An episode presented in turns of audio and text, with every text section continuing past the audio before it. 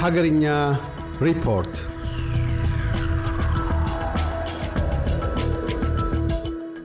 ኢትዮጵያ ለመጪው ለቫላንታይን ቀን እስከ ሁለት ሚሊዮን ኪሎ ግራም አበባ ለኢንተርናሽናል የፍቅረኛሞች ቀን እንደምታቀርብ ተገልጿል። ይህ የተገለጸው በኢትዮጵያ የአበባ አምራቾችና ወደ ውጭ ላኪዎች ማህበር መሆኑም ታውቋል።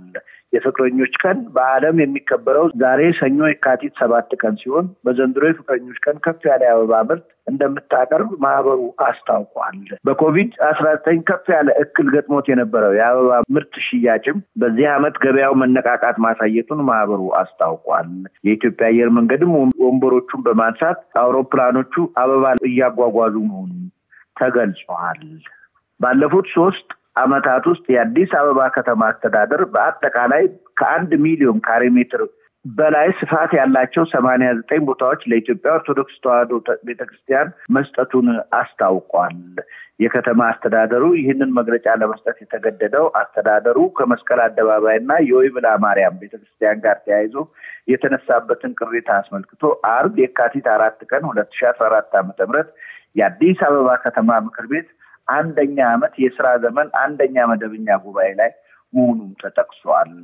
በዚሁ የምክር ቤቱ ስብሰባ ላይ አንድ የምክር ቤቱ አባል በመንግስትና በእምነት መደበላለቅ ምክንያት የወይብላ ማርያም ሁነትና ከመስቀል አደባባይ ጋር ተያይዞ ጉዳዮችንም አንስተዋል።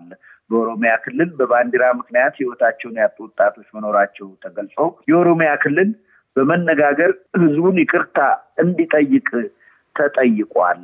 ድርጊቱ ተፈጸመ የተባለውም በክልሉ የፖሊስ ሰራዊት መሆኑ በግልጽ መነገሩ እጅግ አሳሳቢ መሆኑን የገለጹት የምክር ቤቱ አባል ይህ ጉዳይ በፊት ለፊት ተነግሮ በፊት ለፊት መፍትሄ ሊሰጠው ይገባልም ብለዋል። እንደነዚህ አይነቶቹ አስተያየቶች በአደባባይ ቢነገርም የአዲስ አበባ ከተማ አስተዳደር ጉዳዩን አንስቶ በፊት ለፊት ሊጋፈጠው እንዳልሞከረ ከዚያ አካባቢ የተገኘው ዜና ያመለክታል። አስተዳደሩ ለመመለስ የሞከረው አዲስ አበባ ለቤተ ክህነት ስለሰጠው መሬትና የመሬት ይዞታ ማስከበርን የተመለከተ ነው። ከወይብላ ማርያም ጋር ተያይዞ የተፈጸመው ድርጊት ግን ከይዞታ ጋር የተያያዘ አይደለም። ባንዲራ ያለበትን ካኒቴራ በመልበሳቸው የተደበደቡና ሕይወታቸውን ያጡም እንዳሉ ተነግሯል። ለዚህም መልስ አልተሰጠበትም።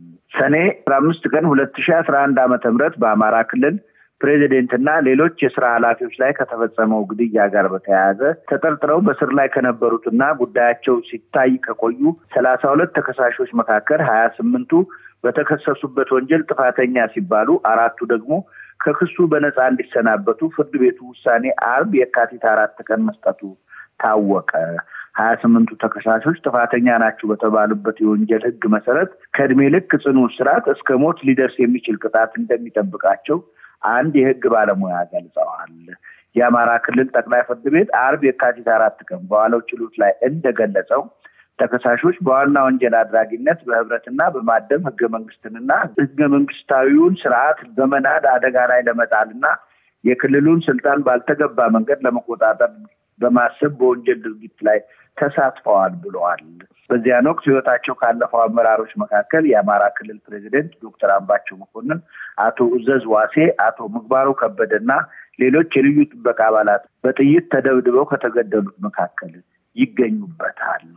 ለአንድ ዓመት ተኩል በዘለቀው የሰሜኑ ጦርነት ወቅት ከትግራይ አብያተ ክርስቲያናት የተዘረፉ ጥንታዊ ቅርሶች በኢንተርኔት እየተሸጡ መሆኑን ዓለም አቀፍ መገናኛ ብዙኃን እየዘገቡ መሆናቸውን የደረሰን ዜና አመለከተ። በኢንተርኔት ግብይት በጥቂት ፓውንድ ዋጋ ለጨረታ እየቀረቡ መሆናቸውን የዜና ምንጮች ገልጸው ከአብዛኛዎቹ አብያተ ክርስቲያናትና ገዳማት የተዘረፉ መሆናቸውም ተጠቁመዋል። ከእነዚህም ውስጥ ጥቅል የብራና ጽሑፎች፣ ጥንታዊ መጽሐፍ ቅዱስና የተለያዩ ታሪካዊ የቤተ ክርስቲያን መጽሐፍት ይገኙበታል ተብሏል። ከአስራ ሶስተኛው መቶ ክፍለ ዘመን በፊት ጀምሮ የነበሩ የክርስትና ሃይማኖት ታሪካዊ ቅርሶችን ጨምሮ በጥንታዊ የነጃሺ መስጊድ እና የእምነት ስፍራ ላይ ዘረፋና ጉዳት መድረሱን ዘገባው ጨምሮ አስታውቋል። በመጪዎቹ ሳምንታት የኢትዮጵያ የመብራት ኃይል ሽያጭን በተመለከተ ከኬንያ ጋር ጠበቅ ያለ ድርድር እንደምትጀምር ከኢትዮጵያ መብራት ኃይል የተገኘው ዜና አመለከተ። ከአንድ ሳምንት ቀደም ብሎ የገንዘብ ሚኒስቴር ዴታ የሆኑት ዶክተር ኢዩብ ተካልኝ ወደ ኬንያ ሄደው ከሚመለከታቸው የመንግስት አካላት ጋር ተገናኝተው ሰፊ ውይይት ማካሄዳቸው ተገልጸዋል። በቀጣዮቹ ሳምንታት ውስጥ ከባለስልጣናቱ ጋር በሚደረግ ውይይት አብዛኛው ድርድር ወደ ፍጻሜ እንደሚደርስ ተገልጿል። ሰሞኑን በሁለቱ ሀገሮች መካከል የተደረገው ውይይት ላይ ላቅ ወዳለ ደረጃ የደረሰው በሁለቱ ሀገሮች መካከል የተገነባው የኃይል አስተላላፊ መስመር ከዳር ዳር ደርሶ የተሳካ ሙከራ ከመደረጉ ጋር ተያይዞ ነው ተብለዋል። ከዚሁ ጋር ተያይዞ የኬንያ ኤሌክትሪክ መስመር ተቆጣጣሪ ባለስልጣናት በዚህ በያዝነው የካቲት ወር ወደ አዲስ አበባ እንደሚመጡ የኤሌክትሪክ ኃይል መስሪያ ቤት ካሰራጨው ዜና ለመረዳት ተችሏል። የአሜሪካ ምክር ቤት የውጭ ጉዳይ ኮሚቴ ኢትዮጵያን በተመለከተ በኢትዮጵያ ላይ የብድር ረቂቅ ማዕቀብ እንዲጣል አዲስ የህግ ረቂቅ የውሳኔ ሀሳብ እያቀረቡ ተገለጸ። ይህ ረቂቅ ሀሳብ እንዳይጸድቅ ኢትዮጵያውያን ሰፊ የተቃውሞ ድምፅ ለማሰማት መዘጋጀታቸውም ተገልጿል። ይህ ረቂቅ ህግ የኢትዮጵያ የመረጋጋት የሰላምና የዴሞክራሲ ህግ የሚል ስያሜ እንደተሰጠው ተገልጿል። ረቂቅ ህጉ እንደሚለው በኢትዮጵያ የሰብአዊ መብቶች እስኪሟሉ ድረስ ለሀገሪቱ መንግስት የሚሰጠውን የገንዘብ ድጋፍ እንዲቋረጥና አሜሪካን ለኢትዮጵያ የምታደርገው የደህንነትና ጸጥታ ትብብር እንዲቆም የሚደነግግ ነው ተብሏል። ህጉ ለኢትዮጵያ እርዳታም ሆነ ብድር እንዳይሰጥ የሚጠይቅም ነው ተብሏል።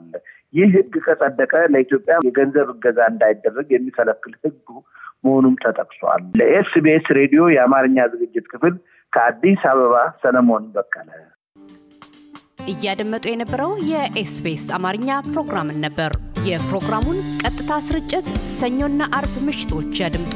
እንዲሁም ድረገጻችንን በመጎብኘት on demand እና በ SBS mobile app ማድመጥ ይችላሉ። ድረገጻችንን SBS dot com dot au Amharic ን ይጎብኙ።